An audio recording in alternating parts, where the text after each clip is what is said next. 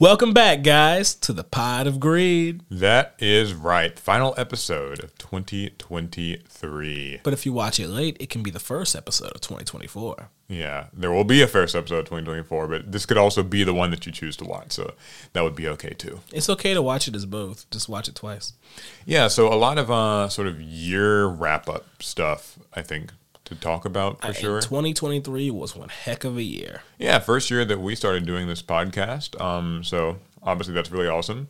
We'd like to, of course, thank you guys for all of your support, kind reviews, kind words, likes, subscribes, comments, whatever. And all the pot questions. Oh yeah, all the pot questions. We're gonna do uh, some extra pot questions today. That's right. Yeah, close the year off with a lot of extra pot. We're going to make sure that this thing is empty for the beginning of the new year. Yeah, that's basically the yeah. Uh, so, um, a lot of Yu-Gi-Oh stories. Not actually all that many like newsy stories that I've really seen. Yeah, it makes a lot of sense though. Um, a lot of co- companies were trying to get products out for the holidays. Now that the holidays are over, I mean, Mm-hmm. there's not much to say. Yeah, definitely, definitely. Um, so I think just to kick it off, the big Yu-Gi-Oh story would probably be the new Master Duel ban list. For you, yes. Yeah, I mean it's it's certainly it's gotten a lot of people talking. It's been one of the so well okay. Some context: We've gotten like ban lists in pretty much every territory now. I know the OCG's gotten one fairly recently. The TCG got a really big one that we talked about last time. Um, this new Master Duel ban list though is uh, also going to be going into effect next year, uh, early January First ban list of the year, yeah. and it's it's a big one. So, uh, like the TCG, it's a big one. I'll go through the cards. Um, I'm sure you great. guys I have. have not looked at it. Yeah, you probably haven't seen this. I know you've been traveling a bit. That's why we're late, by the way, this week. Um, we've all been kind of It's all my fault. Guys. holiday travels. Sorry. Not just you. I was I was away as well. I tried to teach my family Yu-Gi-Oh actually while I was on Christmas break. Oh yeah, how'd that go? It didn't really pan out. They weren't super interested, but there I did get plenty of questions about like what the hell it is I do for a living and why anyone would care. So, would you ever want a real job? That question came up a little bit. Woo! You know, That's family. time. So, um, yeah, but um, I did try. I try. I was like, oh, I could use some speed duel products. It didn't pan out super well. No, uh, Although my family, I mean, they, they know a little bit about Yu-Gi-Oh, like the cousins that are around my age and stuff. But uh, maybe it wasn't getting the to j- kind of take that leap of faith, you know. It's a leap of faith, yes. Um, okay, so they, the Master Duel ban list, they um, banned four cards. The first one is Chaos Ruler, the Chaotic Magical. Dragon. This is a card that I I uni- I do not like. This card. I don't like it in the TCG. I don't like it in Master Duel.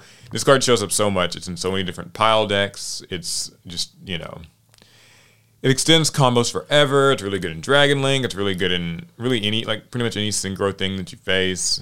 I do not like this card. I was I've been wanting it banned for a few formats now at least. So glad to see it banned. It's definitely a hit to Dragon Link and just other synchro strats. R.I.P. They also banned White Dragon Wyverburster, which is a bit of a surprise. I didn't think that they would go so far as to also hit that. That Those- they've also hit like Chaos Space and Quick Launch and stuff. I think. Those old school Chaos Dragons cannot stop finding themselves on ban lists. They just Yep, that's true.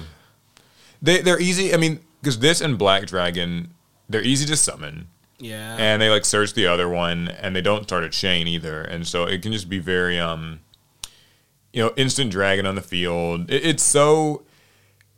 These are such good, like kind of starter slash extender sort of cards that I see why they they'd have to get hit. I mean, the TCG's kind of wrestled with them a lot in the past, so it's just it's become easier and easier to fill up cards in the graveyard where while these cards may have been more limited when they were first introduced which were still good then but now i mean the graveyard's just another hand Yeah, and I think with um with Dragon Link and Master Duel in particular, it seems like this is and you'll notice I think the trend on this list in general is they were going after things that are like miserable to face for the average Master Duel player. Was how I kind of saw it. So like Dragon Link kind of has the reputation of being the deck that takes on average like the longest turn. Like obviously there's some exceptions, there's some weird like niche things, but Dragon Link turns just they really do go for a while and nothing is worse than when you go second against them and you just don't have a hand trap or you have like one hand trap that's not nearly enough to stop anything. Like you ask something who cares And the Dragon Link turns just take a while, and I think like they probably were like, okay, this just needs to. You know, we got to curb this. It's not like Dragon Link's dead or anything. Like, can still play, but th- these are significant hits. Those are big cards. He also banned Card of Demise, Let's go. which is pretty interesting. I think this card was actually like at two at the beginning of Master Duel, and then it got limited at some point, I believe. But yeah, it's banned now. Can you name a more iconic pairing than Card and Mize, and then some annoying degenerate strategy? Yeah, some like Floodgate, you know, Some Inspector Border, just, Fossil uh, Dyna, set a bunch of cards. That actually that that comes up a little bit more later. But yeah, Card of Demise is banned. Um, I think this is a fair one because like facing those stun decks is just it can be a lot of pain in, in ranked and like they go first, they Mm. card demise, they you know set everything. So um, at least in this way, no one can claim it's like unfair, right? Like they hit the big combo deck, but they also hit the big stun deck, and then they hit um, Super Heavy Samurai uh, Soulbreaker armor, which, to my understanding, means that they're going to be releasing the new Super Heavy Samurai support in Master Duel very soon. This is one of the old ones. Which one is Soulbreaker armor? Is that the It's like green a one? it's the purple one. It's like a level one machine um, with like zero attack, five hundred defense. I know you actually like played. I've played quite a bit of Super Heavy in my life. I did. I never played the latest iteration because, um, well, they hit the Link monster, and then everyone was like, "Yeah, this deck's useless now." It's not so I never it. got into it. Yeah, well, apparently this one's involved in an FTK. I'm not super familiar with the specific FTK, but they banned it, so that's probably just so that they can release the proper support and it won't be like too nutty. That'll be interesting though, because when they release the support, the Link monster will not be banned in Master Duel, at least based on this list, not immediately. So maybe Super Heavy Samurai in Master Duel will actually get to do more, or at least for longer, I mean- than they were able to in the TCG. It makes sense, and it's kind of a aside, but I, I won't keep taking it. No, no, no, much but- Time there, but um, By all means. I think Master Duel is more willing to just kind of let decks be decks because they have more often balance checks than you have with most card games. you think so? They have a, a much more they have a, this analytical and statistical approach where they get to analyze card data and look for exactly the cards that show up in winning games more of- often than others. So mm-hmm. you know they don't. I feel like they don't have to necessarily emergency ban things as much. Yeah, I mean, I remember mentioning last time that I think that Duel seems less willing to ban things unless they're involved in like FTKs or something. They certainly don't mind going after a lot of generic cards, but they seem like they're pretty big on like they want the archetypes to be at least playable. Mm-hmm. Like they they're they won't ban archetype cards until they absolutely have to. Whereas Right. the TCGs tends to be a little bit more willing to do that. But it's hard to say. Either way, those are the four ban cards. So next we got some limited cards. They finally limited Kashtira Fenrir. I was I was like, okay, where's the Kashtira card? Yeah, this is yeah, Kashtira Fenrir definitely needed, I think, to get limited. I like it at one, honestly. Yeah, I think that I mean, if you're a Kashtira player, obviously this really does bite for consistency because they only gave Kashtira one copy of that field spell, and like now to only have like one Fenrir is hands are really going to break pretty hard. But I still think this was for the greater good because Kashtira Fenrir is used pretty universally in Master It's Duel. aggressively used. It's it's great going first. It's great going second. It's pretty difficult for a lot of decks to really like safely interact with, um, particularly if you're playing a lower tier deck. I think that they probably saw the play rates on this card and just how difficult it can kind of be to deal with, and they were like, "Yep, uh, hey, but at least Kashtira keeps Arise-Heart. that's true." It's like an interesting take on it. Like the TCG um, was like, "Yeah, we're going to just ban Arise-Heart, but everything else is like more or less fine." Um, but here they're like, we're gonna keep Arise-Heart, but you guys just get a bricky deck in return, a bricky main deck of like one Fenrir, one Wraitsoth, and as you'll see in a second, also I'll just skip to it, uh, one Kashtira Birth as well. So Oh, no birth control. yeah, no birth control. Konami is not a fan of such things. Um, Woo! uh, birth control. They're not a fan of that. Um, other things, who knows? But um, yeah, so Kashtira birth also went to one. This was a bit of a surprise. I mean, I know people do not like this card either. It's a continuous spell that's like a once per turn monster reborn, so that's like very excessive over time. Given how like I, you know, it's interesting. So a card like Will of the Salamangreat, which is like a similar thing, where like you know, once per turn you get to summon one from your grave. I think it's so much more balanced than Kashtira Birth because outside of Birth having like three effects jammed into it, the value of a single Kashtira monster on the field is so high. Yeah. Like one Fenrir showing back up or whatever, or one anything really, unicorn, whatever. Those is little salamangreats are just ladder pieces. Yeah, whereas like the Kashtiras are scaring their own, and it, like banishes stuff from grave, and it lets them like you get the free normal summon. So yeah, I would say that Kashtira birth um, going to one, it feels a little excessive. I would have been okay with just Fenrir to one, but it sounds like Konami is like, yeah, we just no no more Kashtira. Right. We sold it. The packs are not in the shop anymore. A little special pack or whatever, or it's almost out or something. And so Anyone who crafts it now, that's on y'all. yeah, so uh, no, no, like one birth, I think it's just very unreliable. Now that said, I mean, if you hate playing against Kashtira, this is great news. So next is Inspector Border, which went to one. Did not expect to see this one. I mean, I feel like Inspector Border is like that a card that's super annoying, but always like gets to duck lists and stuff. it. It will never like win a lot. you know? Yeah, it doesn't ever run the format. It's just annoying. Just a pain when you run into it. So between like Demise getting banned and this going to one, plus a couple other hits that um, I'll get to, this is definitely like an attack on stun decks too. Like they don't want you just You're not Playing, hiding you behind know. floodgates and stuff. You're not doing that anymore. Yeah, speaking of floodgates, there can be only one. Also went to one, joining its floodgate There can brethren. only be one. Yeah, there can only be one. There can only be one. Yep. Sorry, there can be only one. There can be only one. That's right. So it joins the other floodgates: rivalry, Gozen, skill drain, and I uh, feel like there's like one other or whatever. They've been putting pretty much all of them to one now. So yeah, Let's put vanities to one. let's not. Let's keep that banned. um, yeah, so this is also at one. Um, cool. I, I, you know, I'm not a big fan of like a lot of these floodgates too much myself. So I think putting them at one makes them unreliable enough that a person can run them and they'll like show up a little in like Master Duel or whatever. But, But when you out them, they won't just be back. yeah, they won't flip another.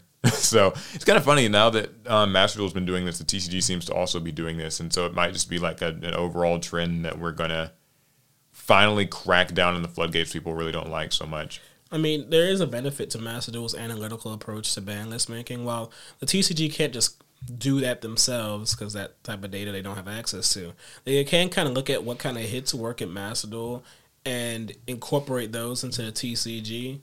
But of, understanding the formats are very different. Just some things, it's still Yu Gi Oh! All right. I mean, I think like Master Duel gets to be a little more liberal with it. Like, the, if they want to take a risk, they can because it's easy to change it back, and it's like easy to get data on how well it worked or did not.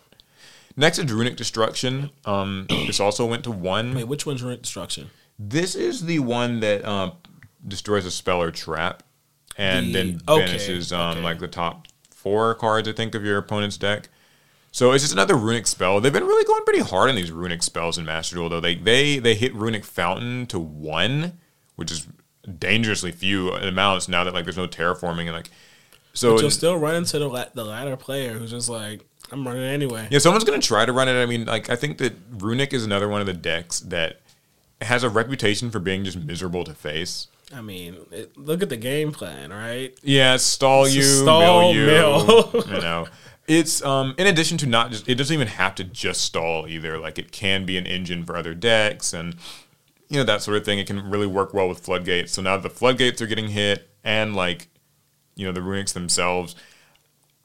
I I'm not gonna lie. I feel like they maybe have like a bit of a hate boner for this deck.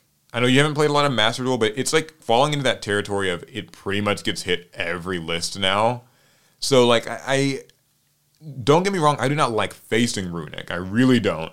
But I sometimes feel bad for people when it's just like you like a deck and then every list like they just lose another card, even if it's like a slight one. It's It it is a, little real rude. type of pain, but I mean, if it's not fun to play against, Yeah, it's just that's the nature of it. Okay, so next is Pot of Desires goes to one. Uh, Master Duel does not like pot cards. They don't, not Soon they're going to ban this podcast. the, the pod of greed goes to one. Yeah, there just won't be allowed to be one. Yeah, so they they limited this as well. It joins extravagance and prosperity in being a single copy thing. They just don't want you to use pot very much. Like you get a little bit of consistency from it, but like these pot cards just are not reliable deck building pieces anymore. Some people uh, don't like these hits because I will go ahead and add in pot of duality, which also got limited to one. Hmm. Which that was like weird. Duality, it's pretty it's, old. it's very and it's very niche at this point. A very mm-hmm. specific decks use it, and they're not very good. Now, granted, some of the specific decks that use it are those Inspector Border Fossil Dino sorts of decks, so maybe So that's maybe what they were after. hit. or some people feel like this is another one of those like hits to Floowandereeze, you know. That, but yeah, so now like every major pot's at one. Like every major proactive pot card. So like Okay, I was about like to start throwing in some like garbage pot man. Pot of benevolence. Pot of generosity. yeah. Um, but you know, eh, they don't like pot cards in Master Duel. They just it's don't. time to bring back pot of riches. Yeah, that's right. I'm so surprised that that never caught on, even if it's briefly in the TCG. When it no came out. pendulum deck. When when it came out, there was no pendulum deck that could really make use of it. Mm-hmm. And then by the time we had pendulum decks that could make use of it, they were better. They could. They just- were far they better, Were better than, without it. Yeah. okay, here's another floodgate for you. Kaiser Coliseum, also at one. I'm not gonna lie, I thought this already was at one or or something. I It's- never saw people Kaiser Coliseum has been on ban lists before. I remember it like in the past. The TCG's had it It's- banned forever, right? Yeah, like- I think it's still banned in TCG. Yeah, I, I haven't seen it, so I'm assuming it's still Yeah, banned. Like, I didn't know that it wasn't at one. Like, I, I guess this is like a two or something in Master Duel. I don't feel like people play Kaiser- this much. I think a lot of people forgot about it, but, but like it really is an annoying card. Mm-hmm. yeah, it- it's it's its own brand of annoying shit. Like, I mean, Like, I normal summon my monster. It cannot be destroyed by battle. It can't be affected by card effects. Kaiser Coliseum. Yeah, yeah, it'll always be something like that. Uh, so that's also gone. So just more attack on the annoying stuff. Purrely Delicious Memory went to one, and I'll go ahead and jump forward a bit. Purrely Pretty Memory went to two. So just more consistency hits on yeah. Purrely. Um,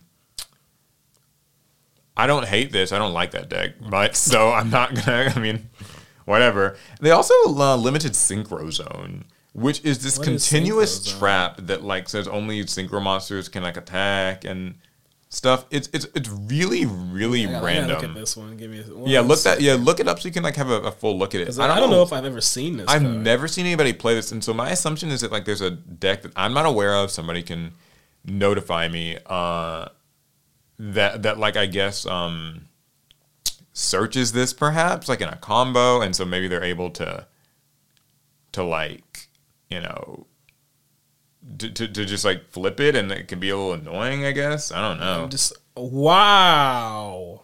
what. I'm just I'm looking at it. It, looking at it it, feels like it's the first time I've ever seen this. Yeah, I don't. There must be something I, that we're not aware of. Just some little quirky way to. But then it's like if if it's searchable or something, then it being at one probably wouldn't change much. So I'm just very there are cards that can search it. yeah, there's ways to search it, but I don't understand what putting it to one would do because like with traps like yeah, you this, you'd still- only you only ever the run one copy. Yeah, you'd only ever run one. You're not gonna run like three of it, right? I mean, I assume. I mean, I, I mean, I'd assume, but he, here we are, like get, ri- limiting it for some reason. as the old folks say, assuming makes an ass out of you and me. It's uh, just interesting. Yeah, Just- I'm, I'm curious what somebody was. uh, Yo, guys, hop exploiting. on Master Duel and uh, try and exploit this card. Let us know what Yeah, you come please. up If someone can tell me what that's about, I would love to know. Yeah, and give us the goo, you might say. All right, so a few more cards got unlimited. Oh yeah, what came All up? three dragon rulers outside of I guess Blaster, which might have already been at three, but Oh snap! Redox, Tidal, and Tempest all just straight to three. We are going into a Dragon Ruler format. Yeah, that's what everybody would have you believe, Mm-hmm. huh? They hit Dragon Link so that we can incorporate that into. Yeah, that's Yep. right. Mhm. That's right. Our time has come. I love this actually. I think it's going to be great to, uh, as I mentioned this maybe once before, a good way to prove that Dragon Rulers probably aren't going to hang too much today. They're gonna run the format. I haven't, you know, I have not seen a single Dragon Ruler played since the last ban list where they like brought them back. But the people don't know how to use rank sevens anymore. But we're Mm. gonna show them. People don't know how to use rank sevens in the format filled with Kashtira. People don't know. That's right. Kashtira made it easy. yeah. Uh, we'll see. Okay, so Speedroid Terrortop went to three. That's pretty exciting, actually. yeah. yeah. That's that one's funny because it was the question was posited to me before. Uh, do I remember uh, Terrortop at three? And I realized So long. it had been at least in the TCG. Terrortop had been hit for so long. It was about like six years even, or I don't remember playing three of it. I just don't remember doing it. Yeah, I mean, you had a Speedroid deck, so maybe I've had could- I've had a couple iterations of it. you should build it in Master Duel now that there are three Terrortops. It'll be really easy to play, or at least better. But dice roll effects. Hey, man, you got to start somewhere. For context, guys, speed roll speedroids have a lot of chance based effects that depend that that decide what kind of monsters you can summon, and so mapping out combo routes with that deck was a literal nightmare. Yeah. Um. Oh, for Scorpio went to three. This is, feels like kind of one of those long Wait, which one's that things. again? It's the one where like you that pitch you a card and you of? summon a monster. Okay, that's the Yeah, and so you usually summon the Darling Cobra, and Yeah. it would search like a fusion spell. And Sword Soul Long Yuan, which is just one of their extenders, it was at two for whatever reason. It's at three now. Some people only ever ran two. They just of them like emptying out the band They, list. they, this- kinda- they're just for sure saying, "Yo, Sword Soul was not a problem." yeah, Sword Soul, most people agree, is strong, but like in a very fair way. Like it's As we saw at you know. Worlds, it's uh, you know, Yeah, it's, it's, strong, a solid but deck, just- but it's not, you know, by no means the best or scariest thing to face.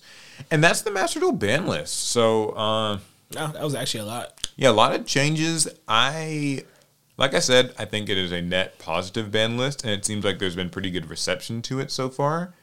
A few people wanted maybe more hits for like the Cybers kind of Mathmech thing. Some people wanted more hits for Labrynth, though I think Labrynth's all right at this point and hasn't been too rough.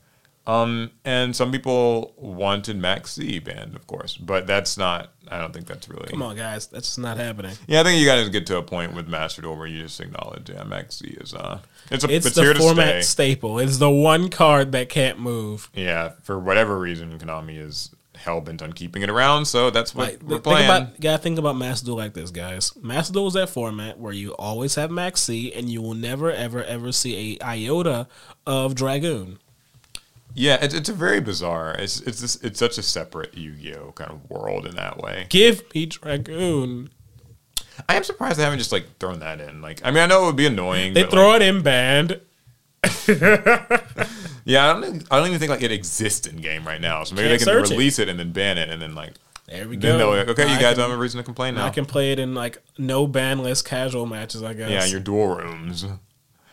Yeah, so that's your list. Um, pretty cool. And as for any other Master Duel news, I mean, the Duelist Cup, we know that ended. I'm assuming that probably informed yeah, a fair bit of this ban list stuff. And it seems like, I guess, yeah, Kashtira's time is probably com- officially done. Ding and dong, uh, the witch is dead. yeah. Okay, so there's a little bit more Yu-Gi-Oh news. So people wanted us to talk about this new OCG manga. Now you might be able to tell me a little bit more about this because I did not really even know that much about the last one, the Sky Striker one. But they have announced a new one. Yes. Okay. We didn't talk about this last week. We didn't. Oh, okay. So the new OCG lore manga, which is following the Sky Strikers one, which told a much larger story than I was expecting, uh, is now Magistus themed. And you know, the Magistus are related to many different A little closer to spellcaster. You know, the Magistus are related to many different spellcaster archetypes in Yu-Gi-Oh, and um, that is- has a lot of potential for stor- storytelling. In much of ways, Sky Striker kind of wasn't. Yeah, I so I um I only got like the cliff notes of the Sky Striker story, so I really didn't. I wasn't like kind of reading the the manga chapters or anything as they released. I don't care that much for Sky Striker. Not to say I hate it. I just it wasn't my favorite archetype when it came out. I wasn't super into like Ray or her whatever was going on with Well, you her. couldn't be. You didn't read the manga. Well, the thing is, like, there are people who liked it even before the manga. Like, just liked the concept, but I'm not as into The concept is hilarious because there's barely a concept there. Yeah, I mean, it's just it's Sky kind Striker just, showed a girl tr- that transformed the f- times, and she got into that's like it. That's all we knew. or whatever. Like, Yeah, so uh, I don't know. I can't like speak to whether or not the Sky Striker one was good or not. I have not heard like explicitly bad things about it. No, so. it was a, it was a good, good story. It was surprising because I mean we had we really had we didn't know what a Sky Striker lore story could be.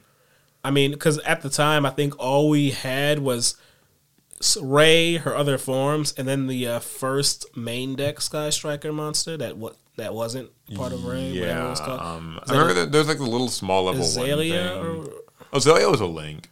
Then the non Rose. Rose Rose, Rose. yeah, that, At the time, that was the most lore we had out of Sky Strikers. Was it there were two girls and But they really filled out the Sky Strikers world. They told a, a fairly interesting story, introduced a lot of characters, which all got made into cards retroactively. Now, Magistus is a story I do want to know a lot more about. I mean- played a lot more of those.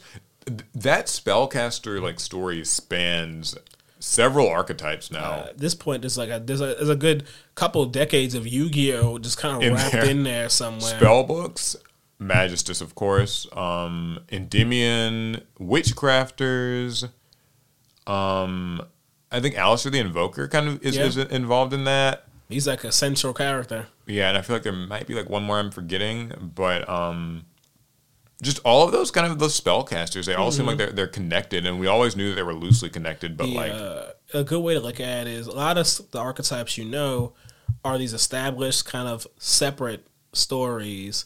Um, Invoked is different from spell books, which is different from Endymion, but Magistus is from this golden age of sorcery when the when the when the most important sorcerers from each of those archetypes were still young and developing their magic systems. yeah, so it's kind of the roots of each of their stories lie in Magistus. That's, that's a good one to pick. Yeah, I tried to build a Magistus deck actually on Master Duel, big mistake. uh, it's not the best deck for like kind of competing with. Not You awful, gotta understand, but guys. you know. uh, Paul has play, played Witchcrafters for a long time, so he's used to Oh, playing bad decks. Yeah, Witchcrafters suck. I love Witchcrafters to death. I truly do. That deck's rough. You you are really asking for for pain to just- play that deck in like Uh, Master the deck, it, it- it's like it, the best way I can put it is it reminds me a lot of Eldlich, except it gets its Far, far advantage back so much Slowly, slower. Yeah, it's it's rough. But anyway, yeah, I mean, I will actually. I'm going to try to follow this OCG manga for a Mm-hmm. change. Um, and that's new for me because I have never actively followed a manga in my life. Never? How often did Ever? this- never. I mean, I've read like chapter summaries sometimes and stuff like that, but I've never like had a subscription to anything or like you know each week. You know what I mean? Like I've never like done that. Mm-hmm. So. Was the Sky Striker manga? How often did that update? Woo! Like once a month, once a week? It was basically monthly, uh, is my understanding, but there was no. At least I never found an official way to read the manga, so I had to use these like scanlating sites, which added more time in between chapter uploads. Right. Okay. So it, it was a it was a, it's a it was a bit of a mess. I'm hoping that there will just be an easier way to read the next one, Yeah, it sure would be nice, Konami, if there was, huh? Especially It's a way to like, for like an English Yu-Gi-Oh enjoyer to just get their monthly digest. But I mean, we don't even get the like OCG structures manga in any type of a easy way to read, which is strange because Shueisha, Viz, Shonen Jump. I mean, we have English versions. What's bizarre to me, at least compared to the uh, OCG structures thing, and even this still really even applies to OCG structures, but especially with like the Sky Striker and this one, it's like these like are product adjacent things. Like these promote like active products that you can buy and play in the TCG. So I'm shocked that they just wouldn't put any like any resources into because I mean all you really I know I was gonna sound ignorant, like all you need is this. But I mean, as far as I'm concerned, like you just need them to be translated and just PDFs. I don't know. I mean, like, I mean, I know there's probably a little more to it than that, but it's only a little bit. but more. only a It's not little like bit. lot like, it's more. not I mean, like it- so much manga is regularly just released, and shown in Jump itself. So It might have something to do with like who consider who's the owner, who copyrights what. I I don't know. Look, guys, remember Konami is only in charge of the uh the card game itself. Yeah. So, um, anyway, I will. I do want to follow that. I like all of my spellcaster archetypes. Spellcasters in general are like kind of my my thing in most fantasy properties. So, okay. That Um, just means you don't like to move.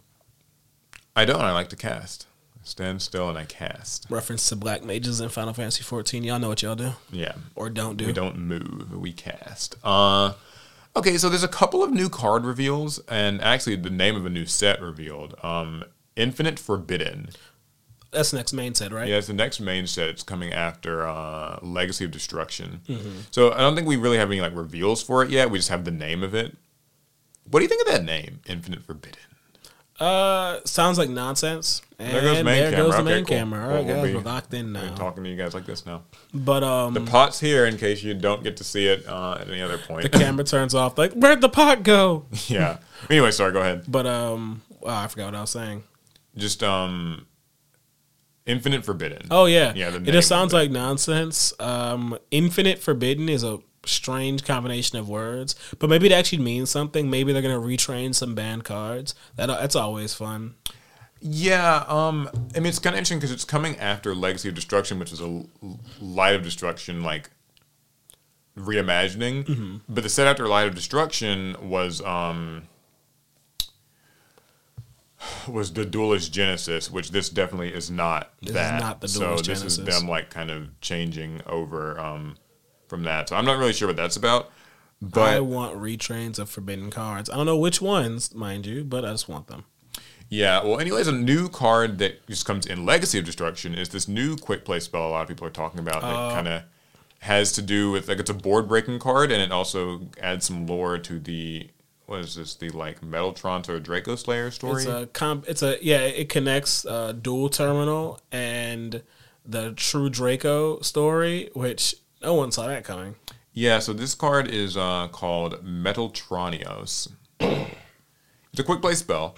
Um, you can target a face up non token monster that your opponent controls, and your opponent cannot activate the effects of the targeted monster in response to this card's activation. So I guess I can target like your Baronne or something like that. Special summon one monster from your hand, deck, or extra deck that has two or more of the same uh, type, attribute, or attack as the target. But its effects are negated, and also the targeted monster's effects are negated. If you special summon a monster with the same name as the target, then you can banish both monsters face down. Pretty crazy, pretty cool way of like dealing with um I guess a threat card. It reminds me a little bit of Ultimate Slayer, Yeah, um, a bit, where he's like sending the kind of card of the same type. But this is this feels like Ultimate Slayer mixed a little bit with like crossout designator. Um there's a lot of potential here. another one of those cards that kind of inform your deck building like style and process. One of those cards that if you don't like adjusting your main deck like for such cards, you probably won't want to run it. But in formats where deck lists are very like homogenous, cards like yeah, where really the useful. format's predictable. I think that this would be a good one. Like if everyone's kind of running the same thing, or you know what everyone's running, then this could be a really cool card. Um, so I like that. I, I think that's a pretty cool card. Um, it seems to feature, I guess, Metaltron 12 on here, Yeah, and this Ritual Beast Tamer. that's the new version of Lara. okay. Yeah, so she's on here too.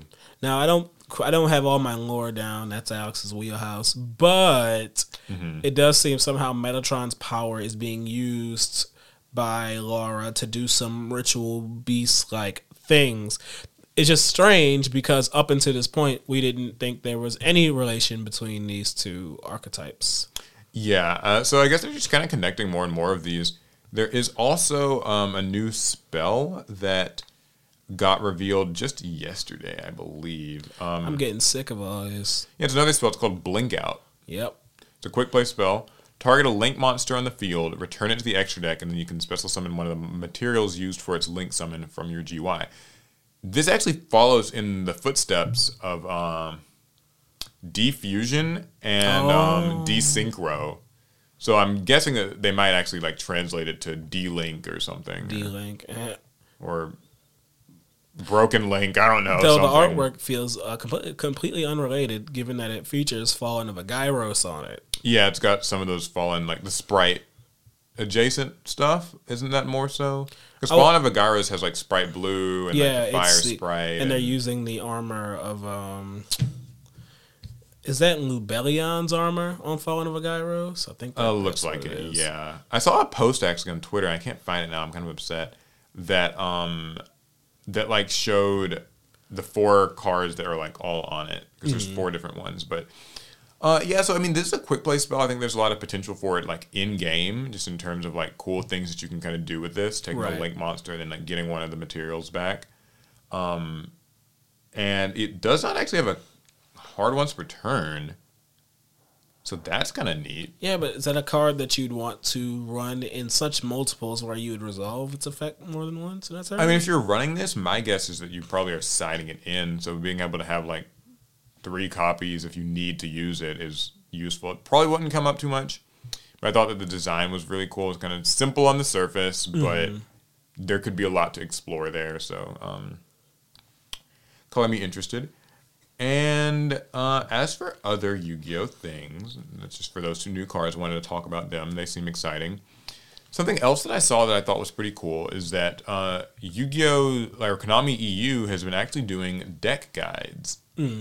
So they've been having um, top level players collaborate with them to create deck guides. I saw that they'd made one for Rika Sun Avalon like the other week, Oh yikes! which was uh, kind of funny because like you know it just got hit on the ban list, so they clearly recorded that like I guess a few weeks in advance. Probably had to go through approvals. We know how the Konami approvalatron is. You guys don't, but we do. it's a machine. So Not they very did that, fast and that was with um, you know, like an actually established player who's like one with this deck, right? Jessica Robinson, and then also I think recently they did one for the Fire King structure deck. Oh, they that's had cool. Joshua Schmidt do some sort of cool like Fire King combos. Look at the EU being competitive. Yeah, so in typical EU fashion, they're doing a lot better than Konami North America tends to do with these things. It's not a competition. right. That's true. EU is a is a subsidiary of Konami Digital, just like everyone else. That's right. They just managed to do everything a little better. They're cooperating. They, they hold hands. Alec knows I have uh, I have stories to tell about that, but, But they'll we're not telling them they'll right have to now. wait for another time. Um, yeah, but you know, Konami EU definitely seems to they they take the um, they seem to really take the lead with like competitive coverage and like kind of content, making really showing things that the average kind of core Yu-Gi-Oh TCG player would want to see. I think they're really tapped in with their audience. Uh, they have a very close relationship with both the competitive players and their content creators, Mm-hmm. and I think that helps inform their decisions on what the people want to see. and who Now- they want to see it from. It does sound like right. EU leans very competitive TCG. Mm-hmm. I wonder if does that mean that they have less of a casual crowd, or maybe the crowd, the casual crowd is quite large, but they're not really targeting them as much. Yeah, it seems that they have chosen to prioritize the competitive stuff with their coverage, and I think that that's not a bad decision to make, given that um, I've never Like- seen like more competitive players than like European players. yeah, I feel like the, the EU kind of feels like it's the people who play there take it pretty pretty damn serious. Not to say the people in the in the United States don't, but I think that with Konami US, they because like I, I know I've been kind of going hard on them, so I'll give them I'll cut them some slack here. Shoot them some bail, Paul. Yeah. Um Yu-Gi-Oh and like the crowd for Yu-Gi-Oh probably in North America is larger. I would assume like we, on average like larger events and stuff and the, just the audience for buying products and all that, right? And so they probably feel like they are torn between who exactly to appeal to. Do you appeal to just your competitive heads? Do you appeal to your like casual nostalgia heads? Like where where do you find that balance? Um, I've actually made videos about that where like it's I, I do feel that Yu-Gi-Oh has a like a bit of Identity an crisis. audience. Yeah, like an identity crisis, audience kind of problem. Um, what do you think? I mean, No, I mean I think you're 100 percent right. I mean look who they work with. Us. yeah, that's Um, true. we're one of the more casual channels that you can follow in Yu-Gi-Oh, and um, like It's not everyone's cup of tea. it, it is just not, especially in the West. But like when we go to these like events in Europe, or we went. Oh, actually, I say go to like we go in multiple. We've been to one. Yeah, We've been to one. week. We have we are a sample size of one event, but I mean, it was a it was a largely competitive like audience, and it didn't feel like. There, was, there were a lot of casuals like, "Where's our event?" It, it felt like everyone was just ready to embrace Yeah. competitive Yu-Gi-Oh. And I, mean, and I suppose like it's important to note that you'll never really hear like it, it's kind of there's like always that silent majority vocal minority thing where I think that in the big scheme of things, the average person, like the average person on Earth, I mean, right? Like if they know about Yu-Gi-Oh, it's in a very casual, loose, cursory sense. However, the people that you will find most actively talking about like everything is going to be more competitive in I mean, nature. That's a uh, a jet. That's like how pretty much every, Every- hobby and interest yeah, works. Exactly. Like, you know, you've got kind of the world, then you've got the people who know about it, and you've got like the people who are really hardcore. And it's like it's a shrinking circle. Like you know, when you if you if you ask people about like uh, let's say basketball for instance, Mm-hmm. and you ask them to name a basketball player, you're gonna get a lot of people that say LeBron James. Why? Because uh, that's probably It's like, the household the name. household name that you that you can like go to even if you don't follow basketball. And when you ask people about Yu-Gi-Oh, the you know if you ask them like, hey, name a Yu-Gi-Oh monster. A few people can give you very specific answers. They can say, uh, "Oh, my favorite card was, let's say, Fallen of Argyros." No one ever said that, but uh, my, or did. Fallen of Albaz. But um, a lot of people are just gonna say, "Oh, the Blue, Eyes, White Dragon, Blue Eyes Dark Dragon. Magician." Yeah. Like that's It's just the how that goes. So I think like for the EU, they if are only it had a price like a Charizard. Yeah, I mean some of those old ones do. Um, but I will say this: I think that the EU is. I respect their decision to pick, uh, you know, that competitive audience and really like cater to them mm-hmm. and do a good job of it because it's kind of better that than being the jack of all trades, master of none. That is kind of the more confused Konami North America where they're sort of like you know dark magician blue eyes nostalgia haha but then like also you know like they're, they're, they're kind of at an arm's length from Check out this. YCS coverage, and now let's look at uh, let's look at two fighting game players play play like you know like first three LOB format, format. Yu-Gi-Oh. so i see where the, the, it's like it's very identity crisisy i for one can appreciate it all i think it's all very cool but i can see where a person might be a little like alienated by one or the other the more you're into something, the less you want to consume its casual content. that applies to a lot that's that is true okay well anyways i just wanted to kind of spotlight the eu deck guides eu as usual doing a good job um konami and a can maybe take some notes Break out your notebooks, yo. Yeah. So, um, just a question that I actually wanted to sort of ask, or maybe we could go over, is What you got? a bit of a year in review for um, 2023 Yu-Gi-Oh. Like this was the 25th anniversary year. Yeah. So, uh, we raised this question a lot when we sort of first started podcasting. Um, you know, how do you feel about the 25th anniversary year? Like, has it been? I know at the time that we were saying that we weren't super taken with it. Some time has passed, and it's like some more of the products have come out. Like the pot collection's been shipped now. We've seen, you know, the platinum Dark Magician since then, which maybe makes it a little worse. We've seen like the the triple God card stuff, but we've also seen like rarity collection, and we've seen how the prices have shaken out on like QCRs. Um, so there's been like ups and downs and stuff. What do you think of the 25th? Like free free free Uh, ball. the 25th anniversary was only a, a celebration to Konami and no one else. Okay, how do you mean? uh, oh, as a player, I don't feel like I got any. I, I don't feel like I got much more out of Yu Gi Oh than I would have gotten the twenty fourth year or the twenty sixth year. Mm-hmm. I mean, like quarter centuries are just starlights with a with a new stamp on them. Yeah. Uh, they in fact they put more of them in sets, so they don't even feel as special as starlights. so you weren't big on the quarter centuries. It's just they didn't feel they didn't feel as special as I think Konami wanted us to they as Konami wanted them to feel. And uh, I mean, it's not like we fixed so many problems in Yu-Gi-Oh that it feels like, oh yeah, Yu-Gi-Oh's on in a major upswing right now. I mean, like our when you, you know we open a lot of packs, and a lot of our products are still kind of wonky in the quality control department. Yeah. Uh, this was the year of wonky reprints where we got it. We got our megatins that didn't have any Anything anyone wanted, Not really, really. many reprints anyone wanted. Uh, we were we were waiting on some choice reprints all year. It just kind of just didn't happen. And, but then we got rarity collection all of a sudden, and it's like, hey, here's all the reprints, and it's like, it feels very like high highs and low lows this year, yep. which is kind of how I already felt, Felt- about you. yeah, exactly. Like that's the thing. I uh, I'm glad you mentioned it. I don't think that the 25th anniversary was actually bad. I if you'd asked me six months ago, I'd be like, yeah, like it's kind of underwhelming. I don't really like it. I think I've just changed to. It just feels like another year of Yu-Gi-Oh. Yeah, All the good and the bad. Feels normal. Um, I think the only thing that felt maybe a little special was when I when we opened up the pot collection. Mm-hmm. Now it's like this is actually kind of fun. This feels like we love Yu Gi Oh. So starting from the top, uh, the 25th anniversary didn't even like start like at the very beginning of 2023. No, it kind of started in like mid February or something. uh, I know that that's maybe more of like a internal thing of how they kind of quarterly, whatever, how are they define what the 25th anniversary is. So like technically the 25th anniversary year won't be done until like this upcoming March or something. Very like, strange. Vaguely. But yeah, like they started putting the uh, the sticker on all the sets, and um, that wasn't on Amazing Defenders, and it wasn't on Photon Hypernova. I think the first product to have it was the Trap Trick structure, I believe.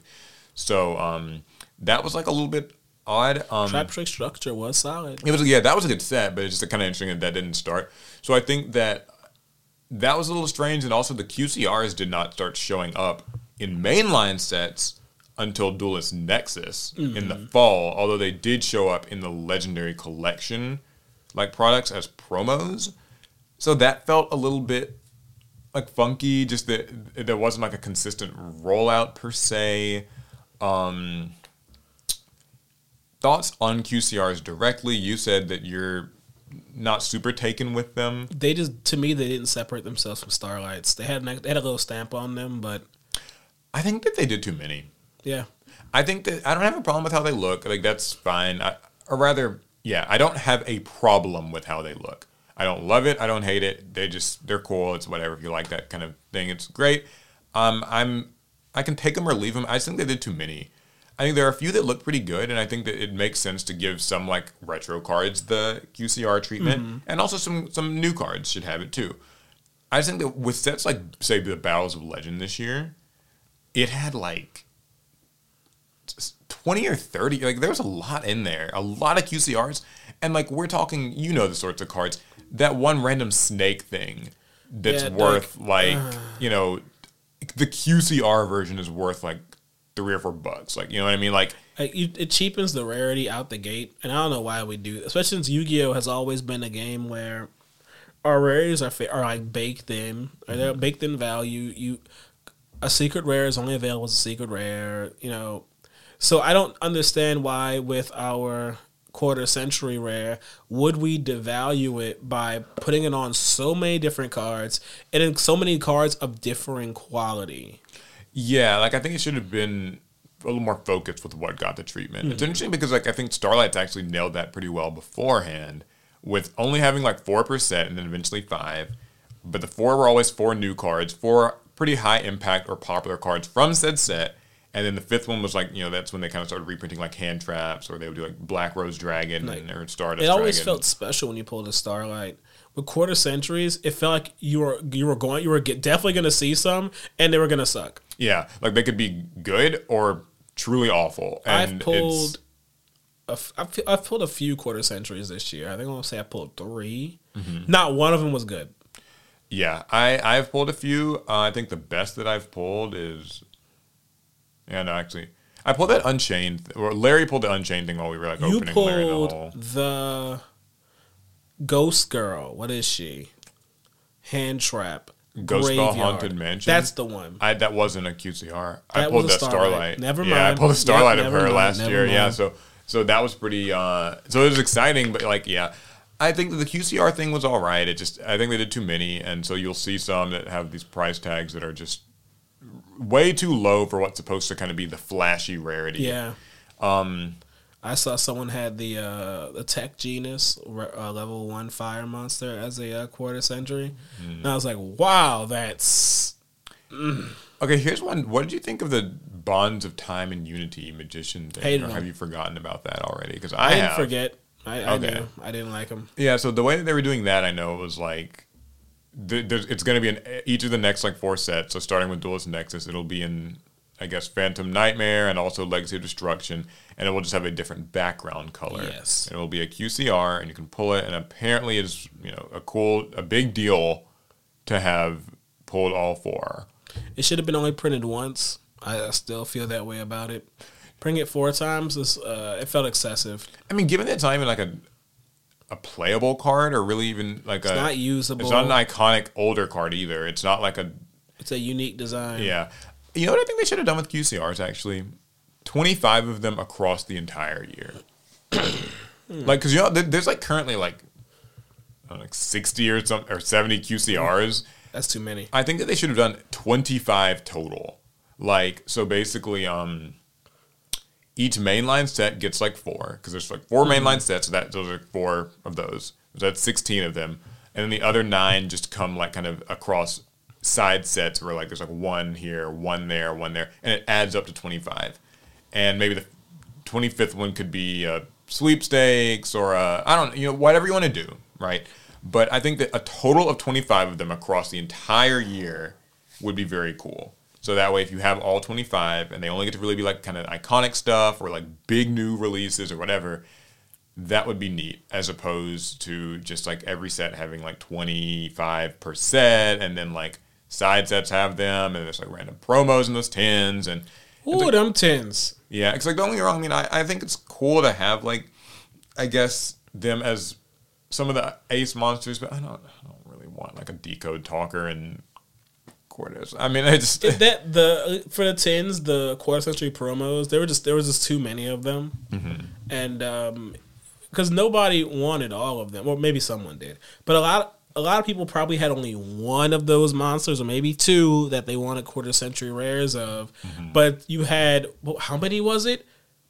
Was it I mean, it's like twelve or 12? sixteen that you could get at it. something, Something, like something in that neighborhood. It's hardly too many. Like Yeah, it's just it's a lot. Um, especially given that like people wanted real promos from the tins again. Like Yeah. we wanted our Nibiru kind of dark roller style promos, not like another reprint of like you know a, a odd eyes pendulum dragon or something like. That. Which I know. come on, cannot we have we've had way too many printings of this card, man. Yeah, like another deco. Was it good when it was released?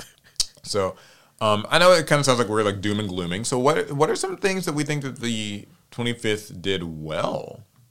Um, I think the pot collection was a highlight for me. I, I thought that was pretty cool. Yeah, Um, I haven't gotten the Kaiba briefcase yet. I've ordered mine. They have well, not. it could still come in time for the uh, end of the 25th Yeah, get- anniversary. Oh, okay, yeah, that's true. It'll probably get here like in February. I was Yeah, gonna say, like- what if it can come by the end of the year? They can still get that. It's here like tomorrow.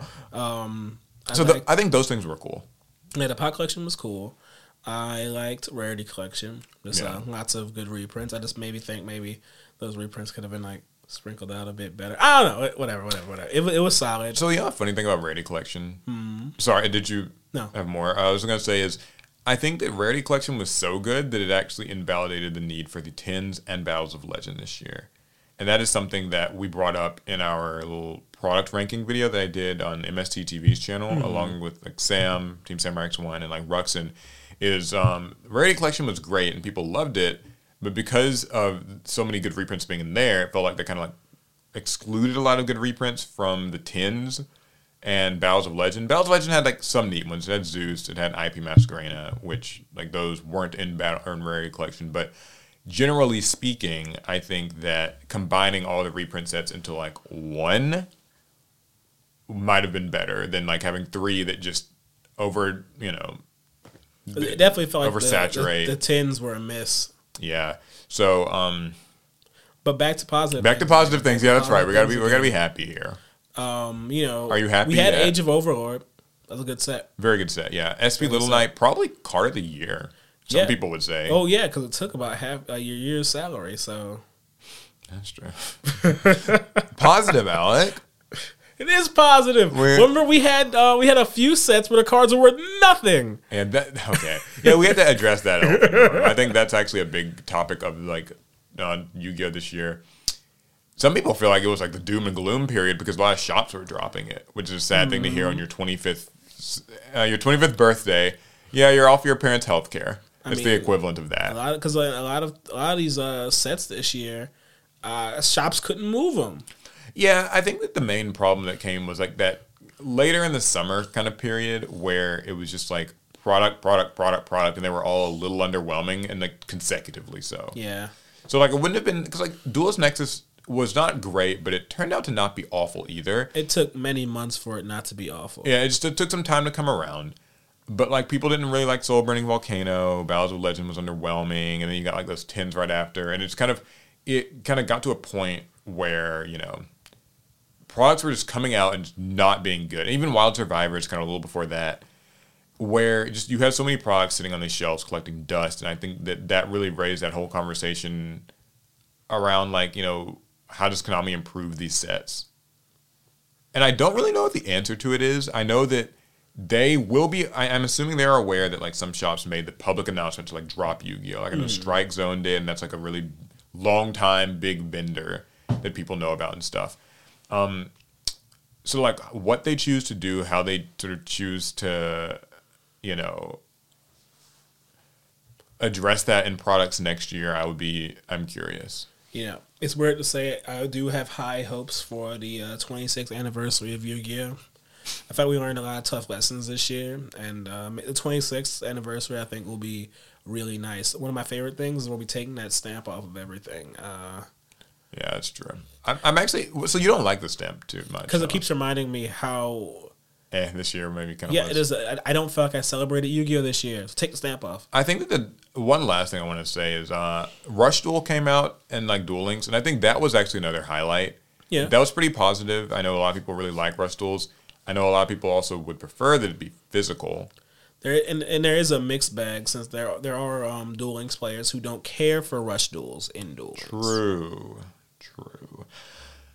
At least you're not forced to play it. You are not, So but you are forced to abide by the Duel Links um, product release schedule, where now Rush Duel products have inserted themselves into that product release, which would not, which now increases the time in between you getting your Mainline regular. That's dual, speed that. Hmm. duel uh, products. Yeah, so I mean, you know, I, I, I think like if Rush Duel does well in Duel Links, it'd be cool to see them maybe consider doing like a physical release of it. Um, is there anything else with the 25th anniversary that's like kind of been? I mean, well, I can't say we've had a lot of um like new figures. We have figures that were announced in the last years that have been coming out this year, and we had new figures announced this year, but they won't come out probably until like next year. So You know what I think? This is more of a general thought on just these anniversaries and stuff. These companies, like, they really do love the word anniversary as a chance to kind of like see how high they can place the price and like a nostalgia product. Because it's not just Yu Gi Oh. Like, yeah, people obviously did not like the Platinum Dark Magician. Tommy's still trying to get rid of that thing on social media. Not like they still are.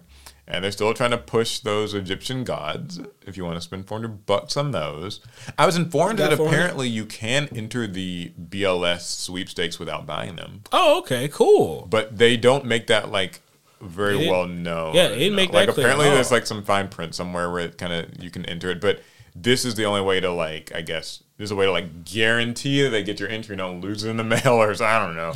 Lose it in the mail. Send a postcard in. A postcard, you say? Yeah, that's right. So, um, yeah, but I, what I was gonna say is like, you know, Magic technically kind of did the same sort of fumble with like Magic Thirty. People did not like that Nope. thousand bucks, And and fake Black Lotuses. yeah, and unplayable proxies. And then also, Pokemon did that four hundred dollar thing. We didn't really talk too much about that Oh the yeah, that, podcast. that that weirdly Plastic edition thing. or whatever yeah. it's called. What the hell is that? Like, A flex, I guess. You just kind of flex with your friends. Yeah, where it was like you get like these three decks, like a Charizard, Venusaur, Blastoise, like an old style deck, like with the old cards and their old power levels, therefore not really playable anyway today. I mean, you know, you could play it and just with friends with just that, and like kind of this plastic board that you take out or whatever. It but was uh, I mean, it was supposed to be like a premium like Pokemon experience for the old head, but you know, it still kind of misses the mark. Though mean- on the bright side, the Pokemon community they kind of love um, just expensive. they'll, they'll buy nostalgic things. It's this man, four hundred dollars, Jesus. I mean, But Konami charges they four have for these Charizards that cost so- way more than that. So Well, yeah, but no, this is an MSRP though, like as opposed to like a kind of perceived value thing. So I mean, I think some Pokemon purists won't won't love that, but I think in Pokemon collection hype beast culture, it's fine. yeah, that's just another thing. That's Yeah. true. I don't think uh, Yu-Gi-Oh has as much of a hype be- beast culture to it yet. Though we did see they were marketing the gods with that the hype beast website and platform. So that's true. maybe they're trying to grow that. You know, Yeah, I don't know. I think like for Yu-Gi-Oh, um, what do we look for in 2024? Uh, taking the stamp off the products. So taking, taking the stamp off the product. Al Alec is Number one. yeah, that's like number one. Get rid of this ugly thing. But I mean, there's things I like for as a fan of Yu-Gi-Oh. I'm looking forward to. Mm-hmm. I want to see more of the uh, Diabell Star lore story play out. I'm very interested in those cards. I'm gonna get more and more announcements. We're looking forward to that. I'm looking forward to the OCG manga for um, Magistus. Mm-hmm. That's something I would like to to read. I'm really interested in what structure decks get announced in the coming year because it feels like we've hit this uh, this kind of no man's land where we have like there's no telling the next structure deck will be. Is there something that you would like to see? There's so much. Would you want it to be like a character thing or No, or a thematic? I don't want any more character structure decks. Oh, the, you don't? The, the Okay. Jack one scarred me. Well, it's called Scar Red Archfiend. Scar Red Dragon. Paul's played against me with that deck a couple times now, and I- at this like point, I'm be? hurt. Is there like a preference? Oh man, something in I want them to retrain the old um, water, earth, and fire structures. Those Well, old, I'm gonna leave out ones. wind. I always forget it exists. I'm not gonna lie to you. I No, forgot. I, I actually, I'm glad you mentioned that. I think they actually should do that. Like I Like think I that'd 100 really percent cool. think that they should go through and like do just the, the basic elemental ones. You could honestly, s- well, so they already did the Fire King deck, so it might be a bit soon to do another don't care. fire deck. But I do think it would be cool to have each of the elemental ones, or like even if you just since Fire King's got one, maybe Atlanteans should get one. You know, kind of a Atlantean water. Kind of because they were in, in lore they are kind of at opposite at odds with each other. And I also like the idea of seeing um, structure that takes on some of our kind of fallen uh, brethren of archetypes. I think a Ghostrick structure deck would be really cool. Oh, like around Halloween time too. Yeah, I, I've always thought that would be cool. Some cool, like older fan favorite archetypes, repackage them together, get some, get get uh, that older the older cards together, add some new ones, give them some shiny new piece of cardboard to make tie it all together.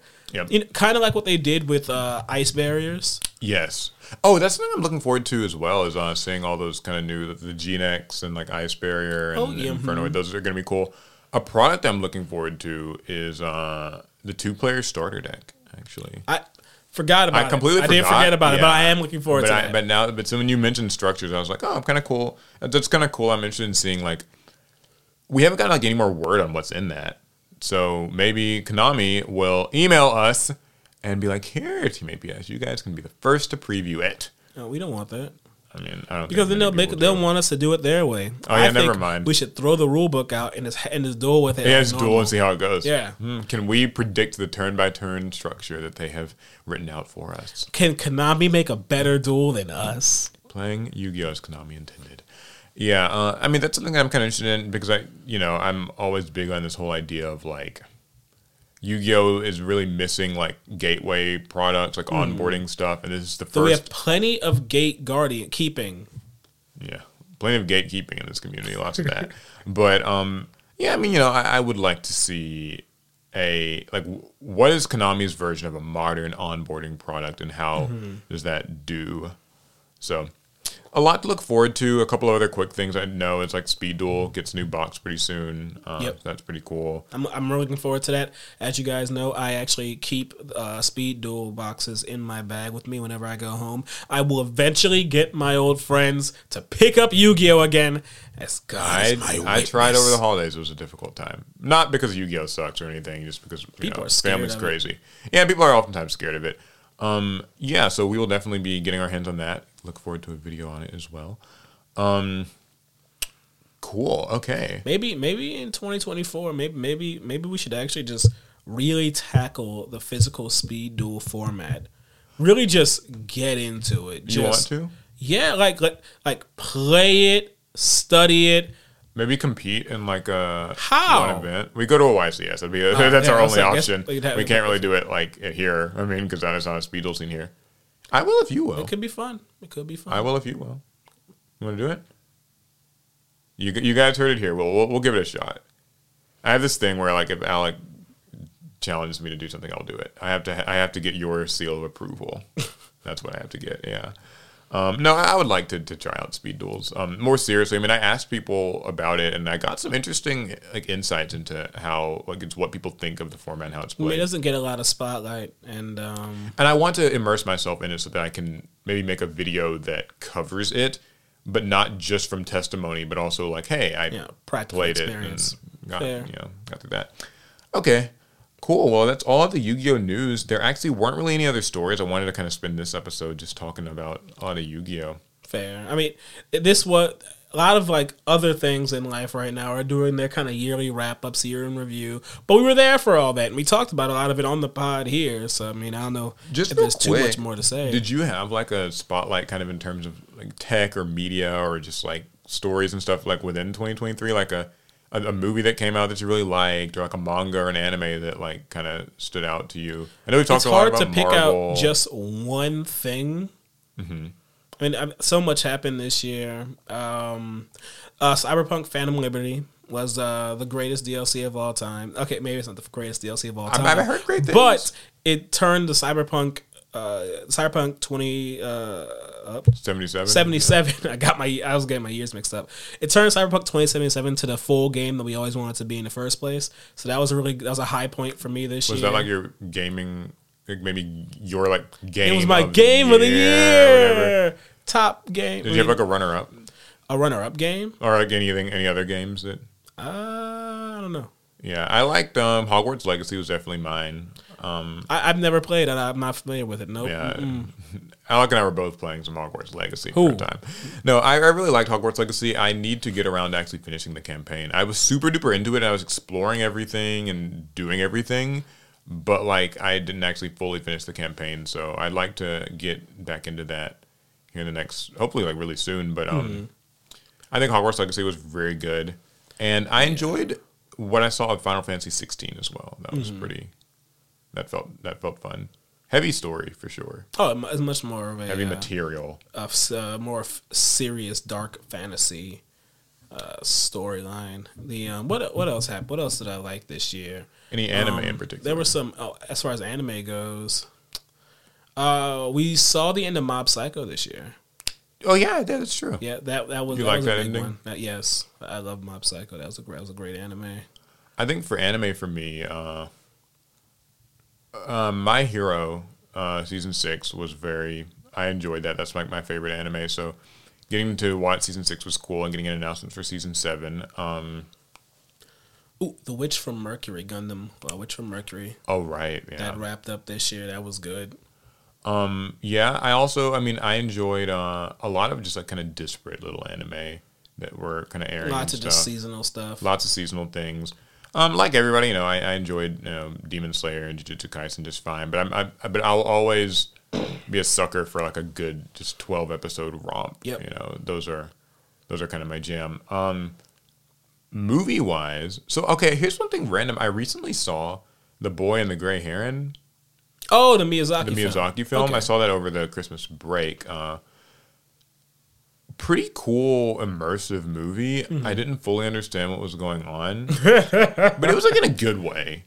I haven't seen that one, but um, It was so beautifully animated. that that, that sounds like a review They- of Miyazaki's film. yeah, man. they they they animate like just every little part that you can think of. Like just all right, okay, Alec wakes up in the morning and wants to like go to brush his teeth, so you're gonna get like every just step of you know just your feet hitting the floor, you getting out of the bed, putting this this thing on, taking like a sip of your tea, like you see like every drop just animate. It was very like that level of uh, involved animation. not a detail lost. Uh, I know we talk about Marvel a lot, so I think the Marvels was my favorite Marvel movie, and that's maybe saying That's something. not saying much. It's I not mean, saying what was much. it compared to? yeah, I didn't like.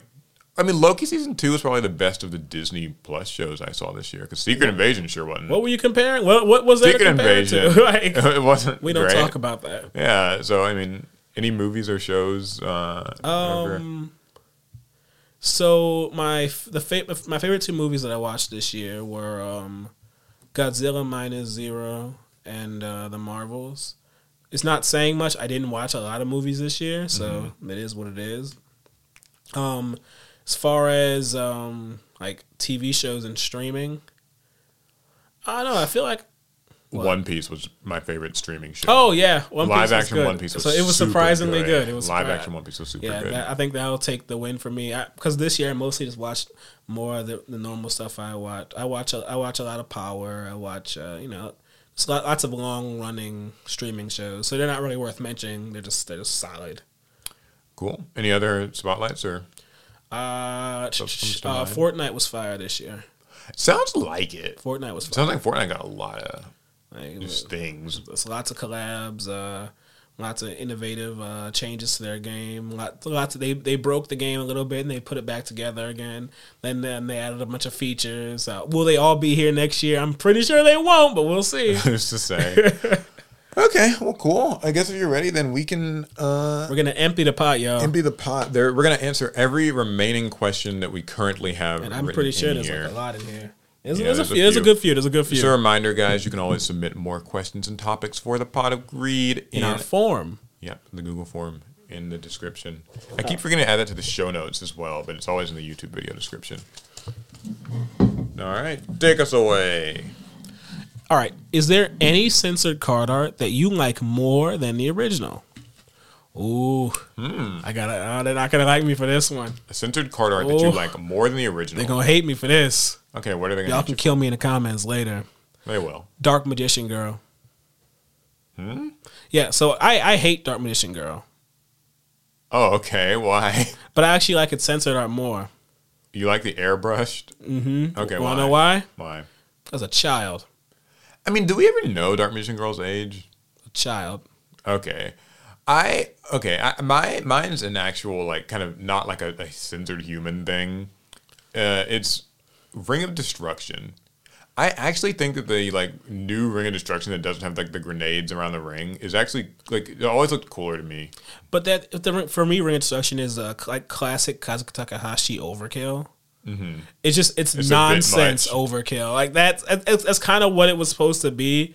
Because uh, to me, it reminds it makes me think of uh, what's the other ring that kind of Ring of Defense. No, no, the uh, the one that has like a bomb on it, like a stereotypical looking bomb. I forget what it's called. Oh, I don't remember. He just has these like goofy things like that. So yeah, to me, just I, kind I of torture device or just heavily violent imagery. Do you have like a card that um got like change change that you like better than the? Because like, there's you know there's like that one trap. what is it called? The one where it's like the. It's like the girl, and she's like looking like at the. She's like looking at the frame, and she looks scared, and there's like a creepy guy in the background, but it's like a completely different art than what.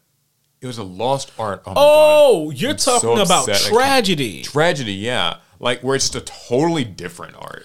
I don't know if Do I you like having opinions on any I don't know if I really looked at the. Uh, I never. I don't know if I ever compared tragedies to arts, Mm-hmm. so I'm not really sure about that. I've actually. I mean, I really because outside of like Dark Magician Girl and that one thing, I've really not liked our brand of censorship and how we've changed artwork in the, in the TCG. It's never felt warranted, and I don't. I oftentimes never feel like a card's better. Really, it's it's a tough one. It's Okay, tough here's one. one. I, I kind of like barrel dragons censored lasers. Like they look cool. The, I feel like we Sort just got used to it. I think it would have been better if it was a gun.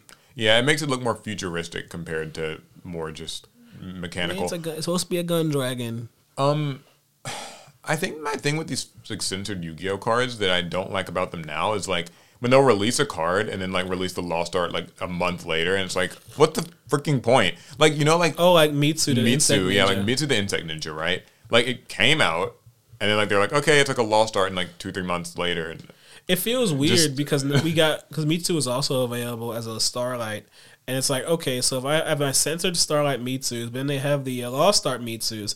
Now, grant the difference in a Lost Art Mitsu and a, and a normal a censored Mitsu is not huge. It just feels just the- weird to have those. have them both released so close together, and then it kind of makes it feel like, okay, which one would you? Like if you wanted like a max rarity ninja deck, I mean, I guess you just get the Q or the, the Starlight one or whatever, but like somewhere else, I guess. Yeah, so it's kind of weird.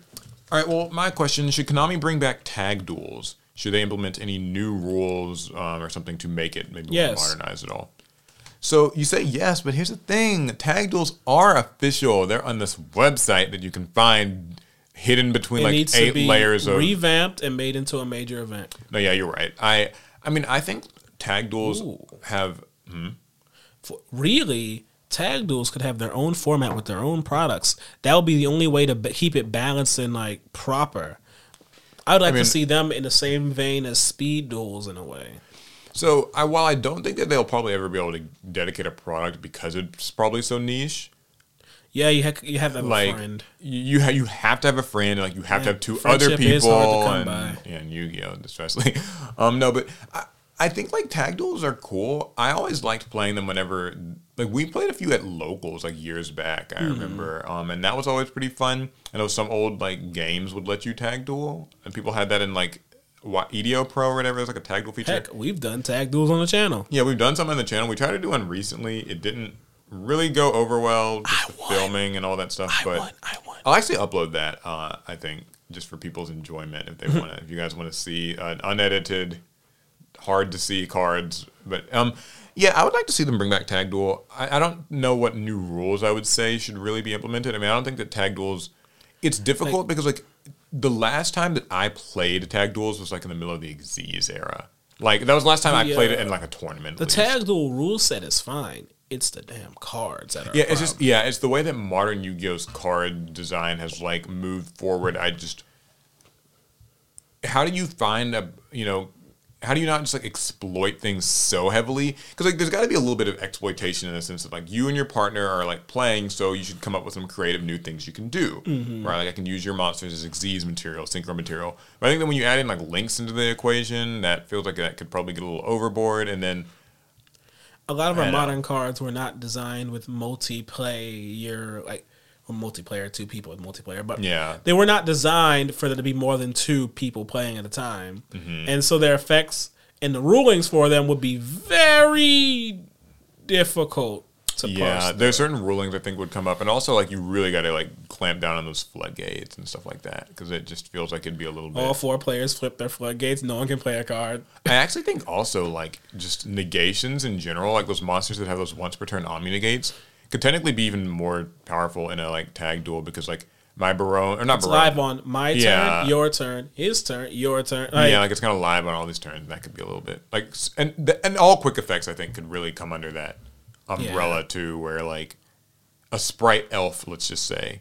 Um, I know it's like currently banned in the TCG, but like let's say it wasn't, and you can just like get a summon every turn, it would be a little bit much.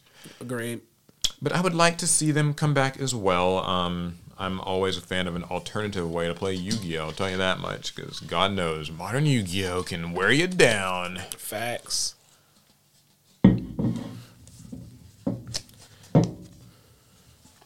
All right, so it says, "What are your favorite retro archetypes that got new support?" They said, "Mine is Toons." Well, because of very recent announcements, mine is Ancient Gear. Yeah, that's fair. I love the new Ancient Gear support, not the old new Ancient Gear support, the new new Ancient Gear support. Why do you like it? because it's Ancient Gear Golem support, and I like Ancient Gear Golem. I don't like Ancient Gears. I like Golem. But now that the support is all about using Golem and his retrains, I'm cool with that. I like that. Hmm. So mine's like a I have like a very boring answer, but like a good reason for it, and then I have like a kind of more interesting one. The boring answer is Dark Magician. The reason I like it isn't because like I'm a huge Dark Magician fan or anything like that. It's because it's because I actually think that I I'm a big fan of how they made Dark Magician's support feel like in my mind it works the way that I think Dark Magician would fight you. Mm-hmm. So, you know, you've got like his different components, like the, the robe, the rod, stuff like that. Cards like Eternal Soul and Dark Magical Circle form like combination attacks, which kind of felt like Yugi was oftentimes having to use like combinations with the Dark Magician. Thousand Knives, Mystic Box. Yep, the like, Saki you know, cards to pull them out of games. yeah, ass full cards. But um, also, I like the idea that it's all sort of a magic trick in that, like, if Eternal Soul gets destroyed, everything shatters. Like, suddenly everything kind of breaks. And the illusion breaks, so to speak. And so I always thought that, like, that felt sort of fun. Um, as for, like, one that's not just the super duper boring thing, I have gained a bit of an appreciation for Gate Guardian's new line of support. Oh. After playing it a bit, I think it's like I don't think it's like amazing or great or anything unless you're willing to like you know sell out and run like Kashtiras and stuff in it. Hey, But um but it does work. The way that it works is cool. At one now. Yeah, it's even worse. So, you know, whatever. I, I think that the Gate Guardian thing was pretty cool. Uh, there's like one other I feel like I'm forgetting. Guy the Fierce Knight. I like to play Guy the Fierce Knight. I think it's it, it's just a go second and try to kind of kill your opponent fast thing. But at least Whatever it it can takes. sort of tango a, a small bit. So cool. All right. Well, uh, here's my question. What is your preferred card rarity system in Yu-Gi-Oh packs? So Card rarity system. yeah, like I guess rarity distribution. Um, you know, we're always sort of talking So if you could just make up your own. yeah, you can make up your own, Okay. or if there's been one that's existed in the past, like you know how we like in Slifer Slackers we've been doing these GX packs where they have like the so they can come ulti but also come Mm-hmm. rare, like you know, or back when ghosts existed. Do you have like a preferred I thing don't from believe the in past, or I guess you pulled one? That's why. Um, or do you have like something that you would ideally like to see? Oh, okay. Maybe Um, it could be either or. I would like And why? for Yu-Gi-Oh Mm-hmm. to have a more Pokemon a Pokemon like a rarity distribution system where um, the foiling on the card does not denote uh, it's the pull rate of that card, Right. and that uh, it does not necessarily denote the power level of the card either. I know we're used to that in Yu-Gi-Oh, and that's how things have always been. But given just how expensive the game, the metagame has become in recent months, I won't say years. It feels like in months. It's, be, it's been pretty expensive right now. Um, we could really use that honestly. Just Allow a, a common or a super to be like the good card. yeah, let our let our let the let the non rare cards be strong, just just so that players can play them, Yeah. or at least maybe not common. Maybe just make them super. I don't know. I'm in a similar boat. I'm I'm pretty aboard the train of do what you guys did in the GX era. Something can come ulti and it can come rare. Yep. Divine Wrath can come ulti and come rare. Or like Brain Control came like super and also came ulti. Like I, I I'm really bored of this whole like this cards being too expensive to play thing. Like I just want I, I I would rather complain about how busted or something some new card is. Ben SP Little Knight or something. I don't know. We'll be saying that like next year, I promise. But I'd rather everyone be able to just play the cards, so that's not no longer like a barrier to entry. And I think it's I had a pretty rough take on that not long ago, but I've definitely come around now. That's why Paul's gonna give away his SP Little Knights to a one lucky uh, viewer. wow. Okay. Well, SP Little Knights. one of your seven, huh? Yeah, that's right. I'll go get him out of the closet.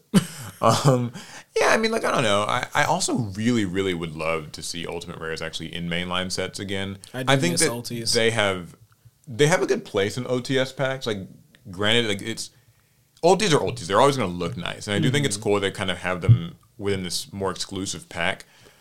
But I think that just multi rarities in some way would be really cool. Something can come super and it can come secret, and like I, I can see uh, Ghost make a resurgence. Maybe Ghost takes the place of what Ulti was, so we can leave Ulti in the OTS packs and put Ghosts in main sets. or let and Ghost- discontinue Ghosts from the past because I hate that set. or discontinue QCRs, which I am hoping that they will be doing, and honestly, Starlights, and just replace them with Ghosts because I like Ghosts more. Well, I don't want to be that many Ghosts. No, I mean I don't want that. Yeah, I don't want as many. I want I so I want one percent, like one percent, like how it's supposed to be, basically the cover card, Right. And um, with occasional exceptions, and yeah, you can get rid of these like Starlights and QCRs. I don't How the find them- creator intended. yeah. So I think that would be very cool. Okay. Um, Yep, gotta dig. As we empty out the pot, this one doesn't have a question. there there are several Okay, questions. Don't worry. Okay, here we go. All right, what you got? I have. Are there TCG archetypes you don't want to buy slash play IRL but wait for in Master Duel? Hmm. Uh, so many now. Like it's so it, it's dude, it's so much trouble to build a TCG deck sometimes. Mm-hmm. Like we finally actually had a, a good like kind of TCG duel recently. Yeah. Yeah, you were playing with like Snake Eye and I was using Dogmatika. It was fun. But like frankly, I don't think that it's it's sometimes not worth it to me to build decks because I know that I will not like get the opportunity to play them often enough. Right. Because like certain decks you can't really even take to locals. They're not really Not like, even good enough for like, that. good enough for that. Or like you could kind of go and have fun, but then also even if you do, like you'll only get like four rounds of playing with that deck in like a tournament setting, and then you have to wait till next week. And with Master Duel, I can just like build the shit and just Play as much blast through the queue just all day long. Um, so for me, when new archetypes come out that I'm like vaguely interested in, I usually just say I'll just wait till Master Duel. Like I was doing that with Versus for a while, like Vanquish Soul. Mm-hmm. Um, I eventually I, I do have the cards in like the paper cards now, but for a while I was just like, this is cool. I'll just wait for Master Duel. You ever find that one common needed? no, I still need to find that Snow Devil. Yeah, I still need to dig that out. Disappointing. You? Uh not not really. I like my. I want to have. If I like an archetype, I want it physically, but then I also want it in Master Duel too. The only time where I'll truly consider like Master Duel first is if it will be tr- a pain to get my hands on these physical cards, and that's usually if they're old. Yeah, I also find Master Duel can be a little bit. Uh, it's attractive to me because like I. Uh, some decks are a little not confusing to play, but like I like Master Duel allowing me to kind of automate the process a little Right. tad bit. So uh, that helps. Just it can show me all my options and hold my hand. Like I don't know if I'll ever play uh, pendulums in person ever again, but I could. I could do it in Master Duel. I just don't feel like getting all those URs I need. Yeah, there's a few. Okay, well, um, which would you if you get to remove one, hand traps or board breakers, and why? Only removing one. I don't know So if you, should get to remove like all the hand traps from the game, or all the like relevant ones. You know, Imperm, Droll, Yeah. Ash, whatever, Nibiru. Or all the board or all the like board breakers, your Dark Ruler, No Mores, your Lightning Storms, your Evenlies, your you know whatever else, droplets. Can I remove something else? What do you get to remove? All the extenders. Believe it or not, that's actually that's like my my deep down answer is I really do not. Okay, Yugi Boomer rant time. I actually don't have a problem with combo decks per se, but I really do not like when I have stopped something and mm. then there's just an extender that just gets the whole thing going again. It's like. That's the one thing like I don't I don't that always makes me kind of annoyed when I like play like just these master duel runs or like you stop one thing and they just had another thing to keep going and had another thing to keep going and but that that's a selfish opinion of mine. Hey, But this was a question asking for your selfish opinion. I actually was asking about between these two things, Oh, which we kind of left out.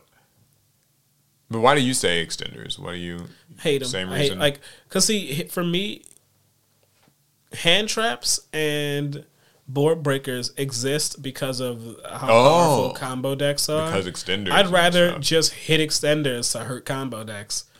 Yeah, if I had to pick between these two, um, Ooh, hand traps or board breakers? I know which one I hit. which one. I hit board breakers. Okay. You know why? Car economy. I hate that. See what hand traps typically you drop your one hand trap for a one to one interaction, Uh, and then like, Sometimes even an egg one. Yes, sometimes it's a straight neg one, and um, the only time that wouldn't be the case is things like Nibiru, which some might call that a board breaker, but eh, not really. I get you. Yeah. But most board breaking cards are board breakers because they give you a favorable trade and card advantage. One card for two, one card for three, sometimes one card for four. Yep. Can't stand that. I hate when I go first in a game and I'll build a little bit of a board. It won't. I never build unbreakable boards when I play this kind of decks. But then my opponent like plays like two or three just big board breaking cards that just they bait out my ne- negates and they chip apart my board. And now and then they play their starter for their combo, and I'm just like, Yeah. oh, So honestly, I think between hand traps and board breakers, it seems like for the casual crowd, both are pretty hated. Mm. A lot of people hate hand traps; they just don't like the idea because, like, so many like you know rogue tier five hundred decks, like one ash is it, right? Like- they ash your starter and you lose. But then also, like, nothing's worse than your inconsistent tier five hundred deck, like finally getting to have a decent turn and you get hit with evenly. So like they can both really sap the fun out of things. yeah. I think if I had to pick though, I would probably get rid of board breakers too, because cards that just kind of erase the board can feel more like rob you of the fun more so than a hand trap can. Not that hand traps don't. Also, people are gonna hear that and be like, "Oh my god, like hand traps are annoying too." They are, but I think that at least, like you said, they kind of tend to be like they, a one for one exchange maybe, or not hand so. traps require you know they're a bit more nuanced in their use. Hand traps aren't just ubiquitous every situation. Mm-hmm. Board breakers kind of don't care. I think that there are some good examples of each, though. Like I think that the balance board breaker that everybody kind of points to is probably Dark Ruler No More, just Yeah. because it does not actually clear the board; it just, Just turns turns things off. off. and then also you won't win that turn because you can't deal damage. Mm-hmm. So I think that Dark Ruler No More strikes a pretty good balance compared Ooh, to I like others. droplets too. Droplet's is a good one too. Yeah, there's there's some real like flexibility there, but also like you have to lose a few cards to make Mm-hmm. it worthwhile. So droplets and no more are better than like I'd say evenly and lightning storm, Yeah. which are a lot more just like boom, everything's gone. Evenly matched. I hate that card. I hate it so much. So I would say probably board breakers before hand traps. They're both annoying in their ways, but to answer the Right. question, But hand traps have to be pretty specific to truly ruin you, or your deck is just very, very linear. yeah.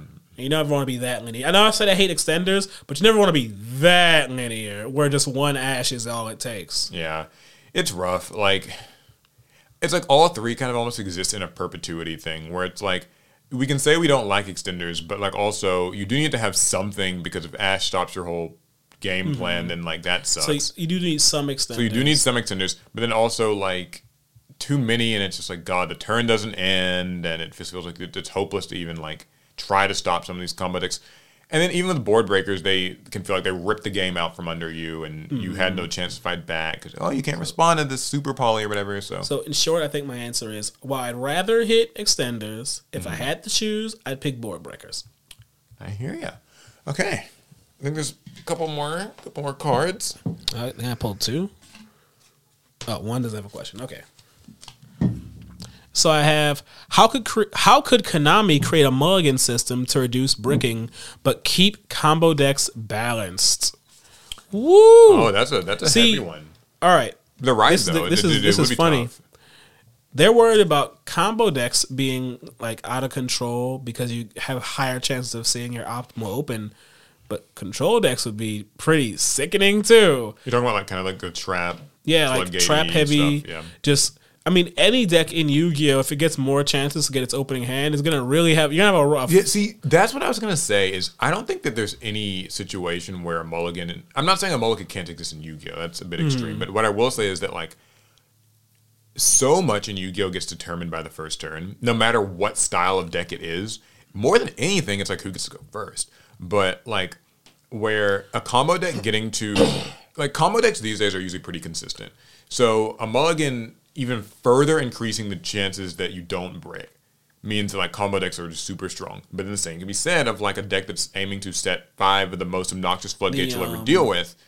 So it's like, I don't know. Is there like a So, I played a lot of card games with mulligans. Okay? You know, I played many card games, so I'm pretty familiar with how mulligans work and how uh, I have a good idea of how it work in Yu Gi Oh too. A mulligan right now is pretty useless in Yu Gi Oh in general. Why? Because like you said, our decks are consistent. Uh, in most games, you mulligan looking for your starter cards. In Yu Gi Oh, you probably just have them.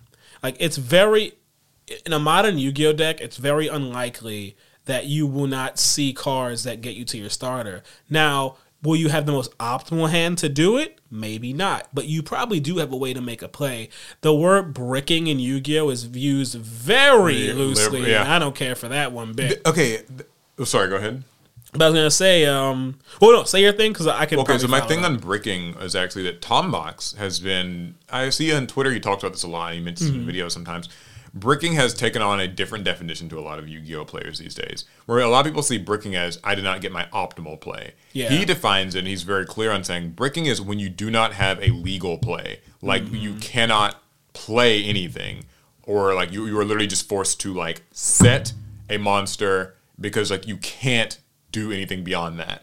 Whereas some people see bricking as just I only get to go plus seven instead of plus nine with my maximum or combo. I can't or- play through two hand traps. Yeah. I can play through one, but I not two. through If you drop the two, ash, so I bricked. Yeah, so it's like that, that's not bricking. You did get like playable cards and stuff. So anyway, that's just uh The um, but how the mulligan would actually be used in a competitive way in Yu Gi Oh, side uh, games two for side deck pieces.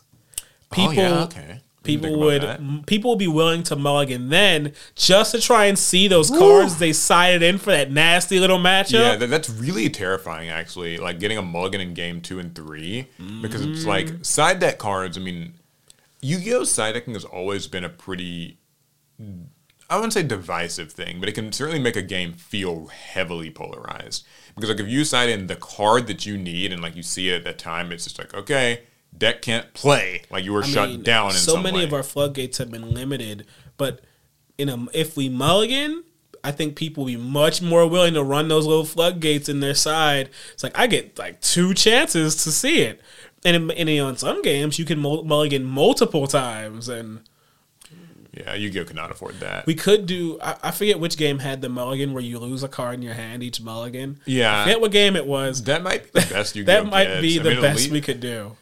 Because you can still always get so much off so much value off a single card. It's just and like would you do the selective mulligan thing where you get to pick what you mulligan back or you get to mulligan your whole hand? I guess, and then uh, I think you should have to mulligan your whole I think hand you'd have to mulligan your whole hand. because hand. if you get to like pick what you put back, pe- And again, we can't. We, you know, I thought about it, the taking the card away thing doesn't work for Yu Gi Oh. Why?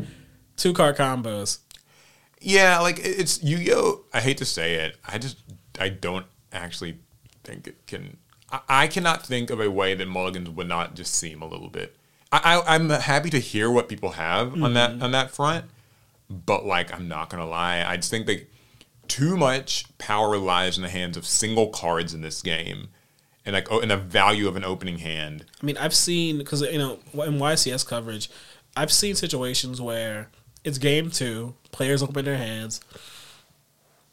Opens up three specific cards they sided in for the matchup, and then two engine pieces, and that's a fire hand, and they go on to steamroll the game. Mm-hmm. Because each of those non engine pieces was exactly set up for this matchup, and they drew the only two cards they needed to make their deck start. Yeah, it's kind of like that example that everybody has with like Mathmech and Master Duel, where it's like the Mathmech player who drew Max C, Ash Blossom, Imperm, and Called By, and then the fifth card, Mathmech Circular. Yep. Where it's like, I have everything to stop you. Every single attempt that you can make to stop me is like gone, and that I drew the one single card that does an entire combo end zone. Because in Yu Gi Oh!, that's kind of the ideal thing is like you draw the one thing you need, none of your bricks, and everything you need to stop your opponent precisely in that like perfect Yep. little ratio. So Perfect hand. all right, well, the final card. This one's an interesting one, and this is uh, I had to actually pull up a separate website because this person included a link. Oh, So, should Konami in the U.S. and Europe, I suppose as well, create the Duelist Kingdom League system like they have in the OCG? Bet you didn't know about this. I, it sounds familiar, but I don't know. So, um, they have a something called the Duelist Kingdom in the OCG. It started in October, and the current mission period is running from October 1st to March 31st. Um, and the prize exchange period is April 1st to April 30th. So the way this works is it's kind of like a league system. We've talked about you know the idea of card shops having league systems. Um, starting in October, various missions related to. Oh, by the way, the side that I'm on is the um, OCG's site, and it's just translated to English. Starting in October, various missions related to the Yu-Gi-Oh card game will be sent out. Sent out, you ask? Yeah, that's right. On Yu-Gi-Oh Neuron on your phone. Oh. Enjoy the 25th anniversary of the card game. Complete each mission and collect star chips. The acquired star chips can be exchanged for luxurious prizes after the mission ends. So yeah, you receive um, missions on you. You know, link your Neuron account. Missions get sent out to everybody.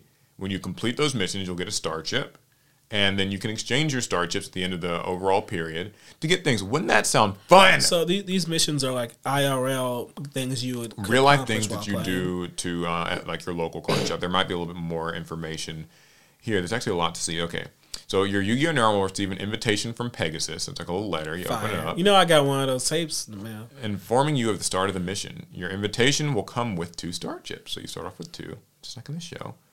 Um, you'll have to have Neuron installed by September 30th and like link your Konami account and all that. Anyways, um, one prize is the Duelist Kingdom limited pack. So um, you can get an OCG limited pack or a Rush Duel limited pack. So you get to like pick which one you want to get. Um, you'll also receive, and this is all like kind of roughly translated, by the way. So Yeah. you can receive a Spirit user card with a new illustration. So like Aussa and like the, the Charmers. Oh, okay. Kind of Spirit Charmers.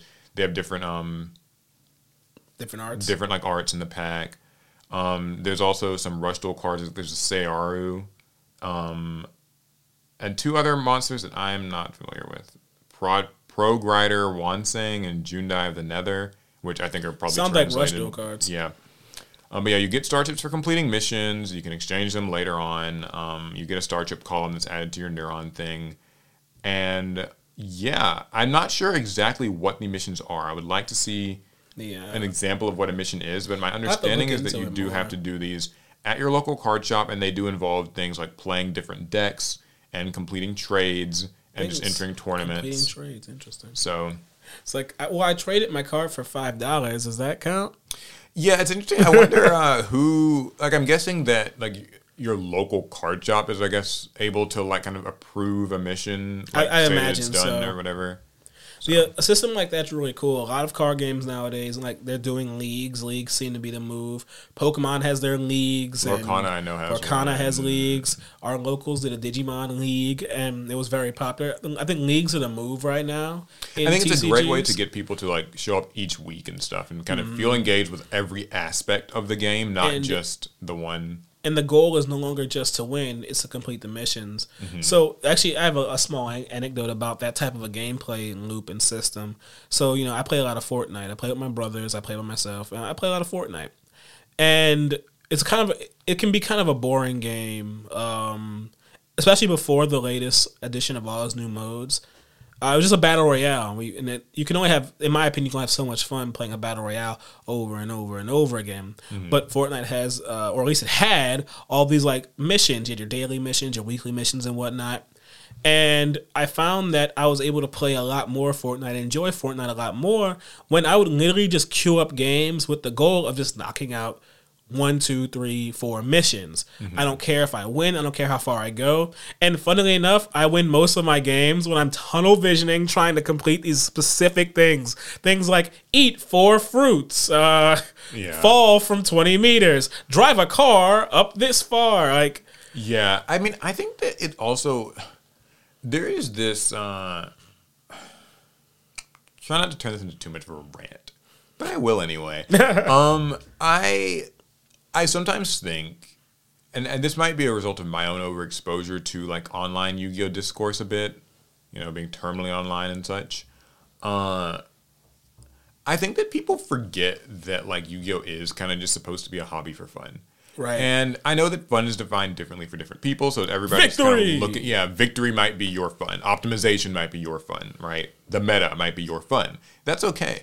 But I do think sometimes people like miss out on the like just hey, like the, one of these missions could be you have to play a deck with at least ten cards from X from the Mementos archetype in it, right? Or like you know you have to play like a deck with like 20 wind monsters this week. Or just you know kind of different things like that where you these alternative goals these alternative win cons these alternative ways of interacting with other players and engaging with other people. For so many yu-gi-oh players it's you know just winning and optimizing is the only what was your record? exposure yeah what was your record that's the only exposure that people will get to to Yu-Gi-Oh! But I think that giving people different ways to enjoy the game, different ways to Mm-hmm. interact with people, encouraging trades, creative deck building, alternate win cons, talking to the people at your shop, and kind of like even like and figuring out that you can relate more you can relate just as much to the casual dark magician lover anime lover cosplay person who just is, is like playing some silly fun decks whatever as you can to your fellow competitive brethren and that Right. like nothing is better or worse it's just it's all you. we're all like playing yu-gi-oh we're, we're all in this kind of niche game together so i would like a, a league system at shops that kind of promotes that Yeah, sounds fire to me. So, um, you know, would they ever bring it over here? I want to say Konami can. Like they they they have They- OTS like, system Yeah, it it's is. not that it's impossible. It just it might be a matter of are they willing to like commit the resources and manpower and setting it, the setting the whole thing up. It's been done before, so it could be done. Just Mm-hmm. yeah, I feel like the blueprint's there, and they've even got elements of it. Like they've got OTS packs that shops get, and they also have like lost art that you have to get in like an OTS shop. Like oh, I've met many a money. shop that has no idea how those are supposed to be disseminated. Yeah, a lot of card shops will like have them, and they just literally forget to give them out. It's Yeah. not even that they're like hoarding them; they just they forget. Like it's just you have to ask. So Yeah. That's that's how I get all my lost starts. Hey, do you guys have these? I'm like, oh, they're that's what oh. that's for. yeah, then they'll give you one. So I mean, you know, but I would like this. I hope that Konami will bring it. And one last thing too, the fact that it's a Neuron is genius. Yeah, I mean it's it's an app that most Yu-Gi-Oh players, except for me, have to have. So Yeah, the fact that we finally have a Yu-Gi-Oh app like that. I mean, I've been asking for that for like years. I was like, hey, like have an app to find your locals and like Hmm. submit your deck list and search for cards, new life points, whatever. So um. Yeah, it'd be cool, and, and the star chip system helps it add a little bit of add a little anime flair. A bit of flair to the. If they if we brought that over, I'm buying a glove. Yeah, so um cool. Yeah. That is all. And with that, the pot is now empty. yeah, there, oh yeah, it actually is no more no more cards left. So we emptied the pot. We now. said we did what we had to do. Now in 2024, you guys got got to fill this bad boy up again. Yeah, so remember you can submit any questions that you want in our Google form down below. I'll try to I'm gonna add to the show notes. Hopefully you guys have enjoyed this year, 2023 Yu-Gi-Oh! Pot of Greed. We appreciate all of your support. I know I did. This pod's my favorite part of the year. Yeah, it's been fun. I like. I've been really looking forward to just doing this each week and talking about Yu-Gi-Oh. Um, I wanted to do a giveaway, but things got kind of crazy in the holidays, so I'll be postponing it a little bit. But hopefully, more info on that soon. We'll give you one of each of the quarter century rares from the tins. Yeah, I know you guys would just be chomping at the bit for such things, huh? Okay, well that's gonna be it for the pot of greed and uh, all that for 2023. See you guys next year. Have a fun, happy, and safe holiday. Pass turn. Last turn.